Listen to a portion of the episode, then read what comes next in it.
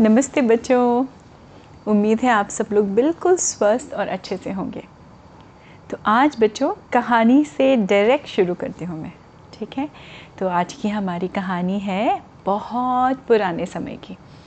और जब हम पुराने समय की बात करते हैं तो सबसे पहले हमारे दिमाग में क्या आता है? राजा राजा का राज्य राजा रानी और इस तरह का कोई आ, सीन हमारे दिमाग में आता है हम विजुलाइज करते हैं। और हम बिल्कुल सही हैं। तो ये एक राज्य हुआ करता था, बहुत ही सुख और समृद्धि भरा राज्य था वल्लभगढ़। और वल्लभगढ़ एक रियासत थी राज्य था, और उसके राजा थे महाराज रतन देव सिंह। रतन देव सिंह जी जो हैं, काफ़ी अच्छे राजा, सुलझे हुए राजा थे राजा थे। और राजा है, राज्य है तो उसको प्रोटेक्ट करने के लिए उनकी सेना भी थी। और सेना थी तो सेना का संचालन करने के लिए, लीड करने के लिए हमेशा एक व्यक्ति होता है जिसको हम सेनापति बोलते हैं। सेनापति या जनरल। आर्मी में भी जनरल होते हैं, जिनके कमांड में, लीडरशिप में पूरी सेना और सारे सिपाही चलते हैं राइट तो वल्लभगढ़ रियासत बड़ी सुख समृद्धि से अच्छे से सब कुछ चल रहा था वहाँ पर। वहीं पर उसी रियासत में एक युवक था। युवक मतलब यंग मैन। उसका नाम था रंजीत। वो रंजीत बड़ा ही एम्बिशियस था। एम्बिशियस मतलब उसने अपने लिए महत्वाकांक्षी था। उसका, उसने डिसाइड कर रखा था कि मुझे क्या बनना है। He always wanted to be the general of the army या सेना का सेनापति। और उस चीज़ को ध्यान में रखते हुए उसने बहुत सारी तैयारी की थी। उस समय बच्चों पढ़ाई तो होती ही होती थी, उसके साथ में स्पेशलाइजेशन किया जाता था सारे शस्त्र और अस्त्र को अस्त्र को चलाने का। जैसे उस समय में क्या क्या हुआ करते थे? धनुष बाण हुआ करता था बो एंड एरो तलवार स्वॉर्ड है ना? तलवारबाजी की जाती थी। फिर त्रिशूल फेंक के मारा जाता था। और ऐसे बहुत सारे कंकड़ भी हुआ करता था गदा भी हुई कर हुआ करती थी। तो इस तरह की सारी विद्याओं में वो क्या हो चुका था?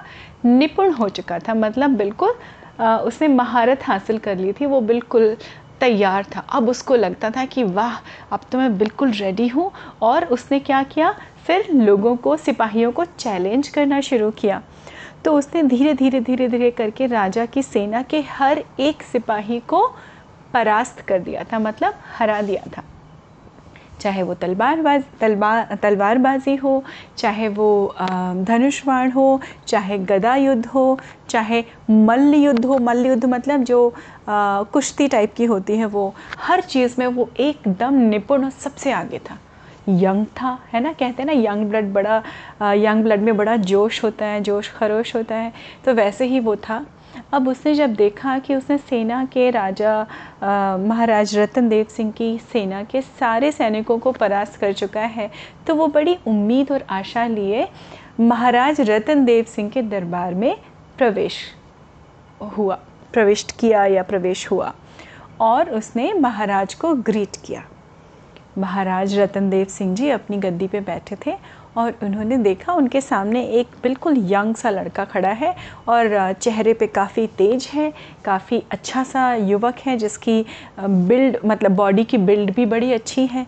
तो रतन देव सिंह जी मुस्कुराए और उन्होंने उस नवयुवक से पूछा, बोलो नवयुवक क्या नाम है तुम्हारा और किस इच्छा को लेके यहाँ पर आए हो तुम?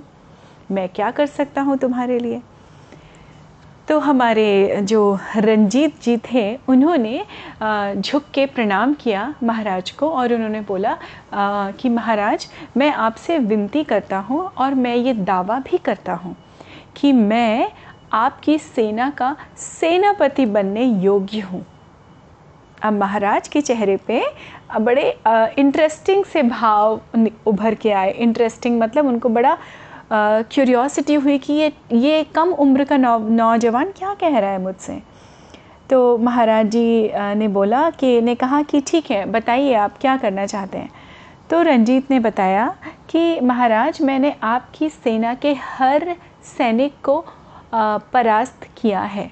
हर तरह के अस्त्र शस्त्र की प्रयोग विद्या मैं जानता हूँ, मैं निपुण हूँ और मैं इस बात का दावा करता हूँ कि आपकी सेना के सेनापति और उन्होंने उसने रंजीत ने इशारा किया महाराज के दाई तरफ़ जो एक सीट थी गद्दी थी राजगद्दी के दाहिने तरफ़ वो थी सेनापति की।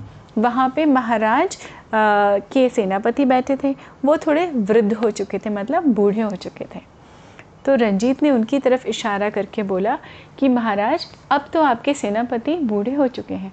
तो मैं आपसे निवेदन करना चाहता हूँ और आप मेरी जो भी परीक्षा लेना चाहें आप ले सकते हैं और मैं ये निवेदन करता हूँ और दावा करता हूँ कि मैं आपकी सेना के लिए सबसे योग्य सेनापति हूँ। महाराज मुस्कुराए और ऐसे ही कुछ भाव उनके सेनापति के चेहरे पर भी आए जो वृद्ध थे।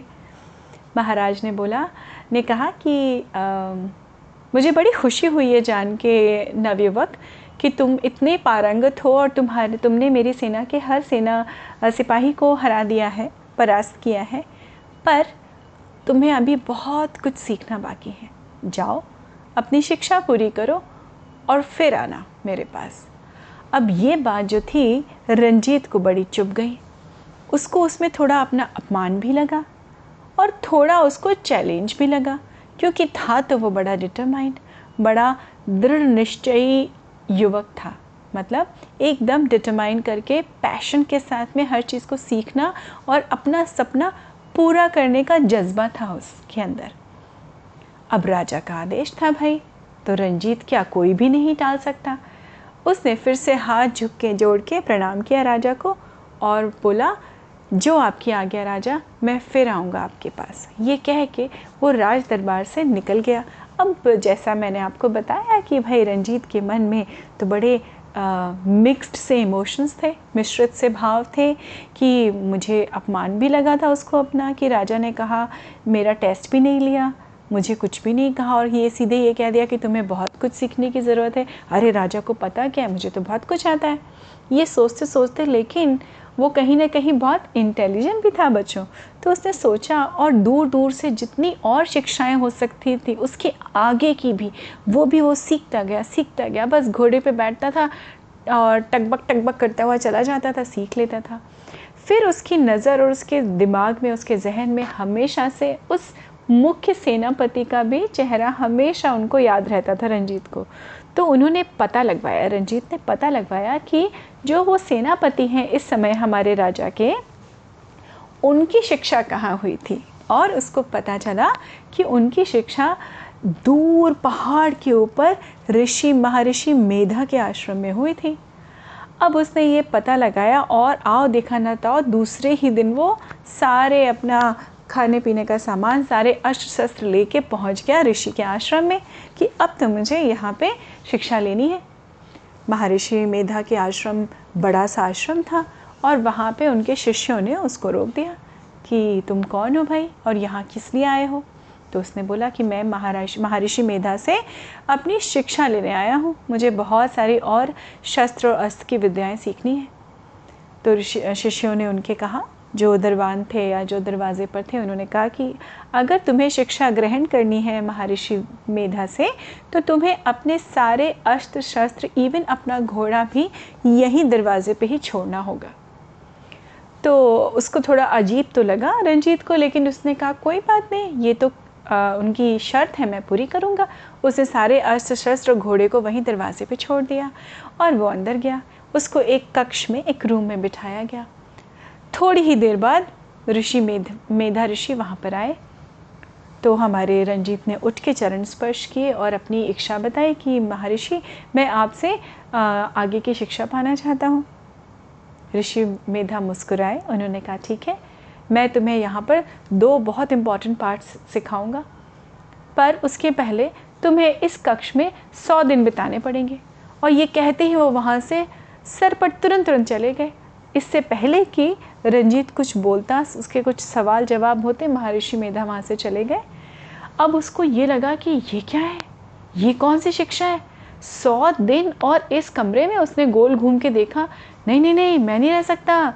मुझे तो बहुत घबराहट होगी, ऐसे कैसे मैं बंद रह सकता हूँ? और ये सोच के वो बैठा था, लेकिन उसके मन में कहीं ना कहीं वो पैशन महत्वाकांक्षा थी कि उसको सेनापति बनना था। तो उसको सब करना पड़ रहा था। बहरहाल, वो बड़ा नर्वस था। पहली रात बहुत नर्वस था। दूसरी रात भी ऐसे ही कटी उसकी। अब क्या करते थे? उसके ऋषि के शिष्य आते थे, उनको खाना पीना जो भी देना होता देते थे और चले जाते थे। कोई उससे कोई कुछ भी बात नहीं करता था। ऐसे करते करते वो चार दिन बीते, पाँच दिन बीते, अब वो बोर हो रहा था। होते ना बोर्डम की बिल्कुल पराकाष्ठा हो चुकी थी, बोर हो चुका था। उसने कहा, भाई, मुझे कुछ काम तो बता दो, मैं कैसे मैं कैसे अपना समय निकालूँगा? लेकिन धीमे धीमे धीमे धीमे करके बच्चों, एक दिन एक दिन करते करते करते, जब एक महीना बीत गया, तीस दिन बीत गए, पैंतीस दिन बीत गए धीरे धीरे उसने वहाँ के लोगों से, जो उसके शिष्य थे महर्षि मेधा के, उनसे दोस्ती कर ली। अब धीमे धीमे उनका वो हाथ बटाने लगा। और उसको पता ही नहीं चला बच्चों कि कब धीमे धीमे करके वो सौ दिन बीत चुके। और बहुत पेशेंटली वो वहाँ पे बड़े प्यार से एडजस्ट करके वहाँ रहने लगा था। ठीक एक सौ दोवें दिन मतलब हंड्रेड सेकेंड डे महर्षि मेधा आए उससे मिलने के लिए कि देखो, तुम्हारा पहला पाठ पूरा हुआ। अब उसके चेहरे पे तो बड़ा शौक था कि पहला पाठ मेरा पूरा भी हो गया, मुझे तो पता भी नहीं चला। और महर्षि मेधा ने कहा, कल सुबह तड़के मतलब सुबह सुबह अर्ली मॉर्निंग तैयार रहना, कल से तुम्हारा दूसरा पाठ शुरू होगा। दूसरे ही दिन वो एकदम एक्साइटेडली तैयार हुआ कि चलो, आज तो मेरी कुछ शिक्षा शुरू होगी। सुबह सुबह चार आदमी आए, एक आदमी ने उसको ब्लाइंड फोल्ड किया, तीन आदमी पकड़ के उसको ले गए ऊपर। जब वो जा रहा था तो उसको एहसास हो रहा था, चूँकि आँखें तो बंद थी। पर उसको लग रहा था कि वो कुछ ऊपर की तरफ़ चल के जा रहा है, किसी क्लिफ्ट की तरफ़ या किसी पहाड़ी की तरफ़। उसको वहाँ ले गए और वहाँ पे एक छोटी सी गद्दी टाइप की बनी थी, लकड़ी की। उस पर उसको बाँध दिया। बांधने के बाद उसके आँखों की पट्टी खोल दी। तो उसने आसपास देखा, जंगल था, पहाड़ था, और उसको वहाँ बाँध के बिना कुछ कहे वो चारों व्यक्ति वहाँ से चले गए।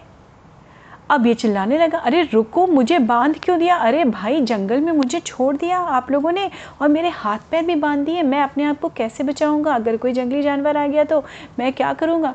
पर वो चारों व्यक्ति टस से मस नहीं हुए, बिल्कुल बिना पीछे देखे ही वापस वहाँ से चले गए। थोड़ी देर के बाद ही अब उसके मन में तो बड़ी डर भी लग रहा था, क्योंकि उसके हाथ पैर बंधे थे। था तो वो वीर योद्धा, लेकिन हाथ पैर बंधे होने के कारण वो तो कुछ भी नहीं कर सकता था, अपने आप को प्रोटेक्ट कैसे करता? थोड़ी देर बाद गाँव के कुछ लोग आए धीमे धीमे करके पंद्रह बीस लोग इकट्ठे हुए और उन्होंने उस व्यक्ति यानी रंजीत को टट, चट चट चट चट चट मारना शुरू किया। ताबड़तोड़ जो आता था वो मारता था और चला जाता था, मारता था और चला जाता था और उसको गुस्सा आ रही थी, उसको समझ नहीं आ रहा था कि ये क्या हो रहा है। और ठीक शाम को सूर्यास्त से पहले वो चारों व्यक्ति आते थे, फिर उसकी पट्टी बांधते थे और उसको वहाँ से ले जाते थे। पहला दिन गुजरा दूसरा दिन गुजरा तीसरा दिन गुजरा। क्योंकि उसको पूछना मना था कि मैं क्यों कर रहा हूँ ये क्यों किया जा रहा है क्या नहीं है। अब दस पंद्रह दिन तक वो चटाचट मार खाता रहा फिर उसको ये लगा कि यहाँ तो मेरी सुनवाई ही नहीं है। है ना बच्चों? ना तो वो चार आदमी सुन रहे थे ना महर्षि मेधा उनको दिख, उसको दिखाई पड़ रहे थे रंजीत को ना वो आदमी सुन रहे थे जो उसको मारने आते थे। और उसको कुछ समझ नहीं आ रहा था कि मेरे साथ क्या हो रहा है। अंत में उसने सोचा कि मुझे ही इसका तोड़ निकालना पड़ेगा। तो उसने धीमे धीमे उन गाँव वालों से बात करना शुरू किया कि, भैया, क्यों मार रहे हो मुझे? मुझे मत मारो। देखो, मेरे तो हाथ पैर भी बंधे हैं। देखो, मैं क्या कर सकता हूँ तुम लोगों के लिए? देखो, मेरी कद काटी देखो। मैं कितना सुडौल हूँ, मैं कितना स्ट्रांग हूँ। अरे, तुम लोग को तो पता भी नहीं है। मैं शायद तुम्हारे राज्य का होने वाला सेनापति हूँ। मैं तुम लोग को प्रोटेक्ट करूँगा। अरे, मेरी बात तो सुनो। ऐसे करते करते करते करते कुछ दिनों के अंदर ही जो गाँव के वो लोग आते थे पंद्रह बीस दिन लोग ना बच्चे जो उसको मारने के लिए आते थे, पहले उसमें से एक ने उसकी बात सुनी, फिर दूसरे ने सुनी।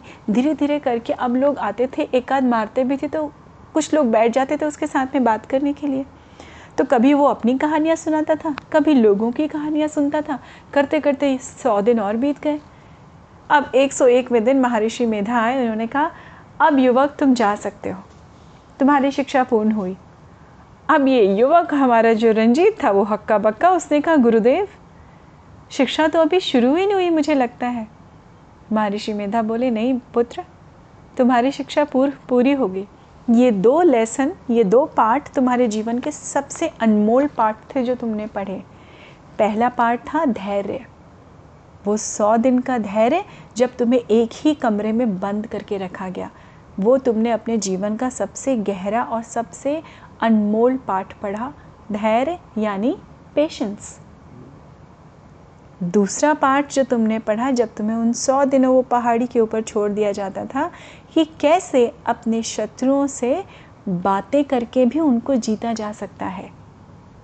ज़रूरी नहीं है कि हमेशा शस्त्र अस्त्र उठा के ही हर लड़ाई जीती जाए। तो कुछ लड़ाइयाँ बात करके भी सीखी जाती हैं और तुमने उसका तोड़ बिल्कुल बखूबी निकाला। तो आज मुझे ये कहने में गर्व हो रहा है रंजीत, कि तुम अब सेनापति बनने पूरी तरह से योग्य हो चुके हो, क्योंकि तुम्हारा तुमने ये दो अनमोल मंत्र या पाठ या लेसन लर्न कर लिए हैं। ये सुनते ही आ, हमारे रंजीत जो था वो उनके चरणों पे गिर पड़ा। अब उसको असली मीनिंग समझ में आया था कि राजा रतन देव सिंह जी उससे क्या कहने की कोशिश कर रहे थे। उसने महर्षि मेधा से विदा ली और अपने सारे अस्त्र अस्त्र उठाए घोड़े पे बैठा और दंदनाता हुआ सीधे राजमहल में उनके राजभवन में दाखिल हुआ। महाराज को ग्रीट किया और रंजीत सिंह रंजीत ने बोला कि ने कहा महाराज की जय हो। महाराज, आप सही कह रहे थे। मैं सीधे महर्षि मेधा के आश्रम से आपके पास आ रहा हूँ और मैं अब सीख चुका हूँ कि जीवन में बहुत सारी चीज़ें जो मुझे नहीं आती थी, आप सही कह रहे थे। उस समय मैं नहीं समझा था। मुझे गलत लग रहा था। आज मैं समझ गया उस चीज़ को। और ये कहते ही वो पूरा साष्टांग दंडवत करके उसने महाराज रतन देव सिंह जी को प्रणाम किया और महाराज खुश हो गए और उन्होंने क्या बोला? उन्होंने कहा उठो नवयुवक आज से तुम मेरी सेना के सेनापति हो। वो स्थान देखो। उन्होंने राइट साइड में अपने इशारा किया। वो खाली हो चुका था। उस स्थान वो स्थान रिक्त हो चुका था और इन्होंने कहा महाराज ने कहा उठो मेरे सेनापति तुम्हारा मेरी सेना में और इस राज दरबार में स्वागत है।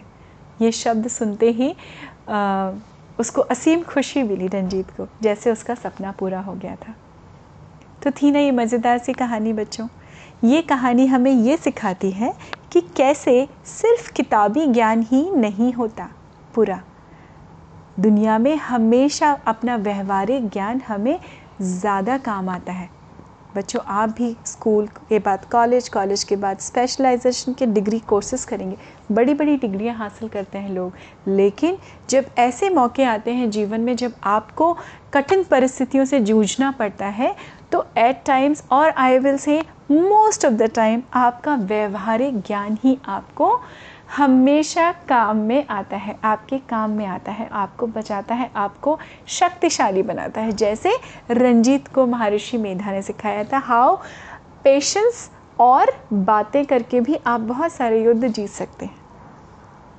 तो बच्चों, याद रखिएगा, पढ़ाई भी करिए, व्यवहारिक ज्ञान ज़रूर रखिए अपने पास। का, जिसको हम कहते हैं, एक इंसान की कुशलता, आप कितने कुशल हैं। आप बात करने में कितने कुशल हैं, आप कितने व्यवहारिक हैं सोशली आप कितने वेल इक्विप्ड हैं। दैट्स वेरी वेरी इंपॉर्टेंट बच्चों। तो ये ध्यान रखिए और हमेशा आगे बढ़ते जाइए। बिल्कुल स्वस्थ रहिए, मस्त रहिए। मैं फिर मिलती हूँ आपसे अगली कहानी में। नमस्ते बच्चों।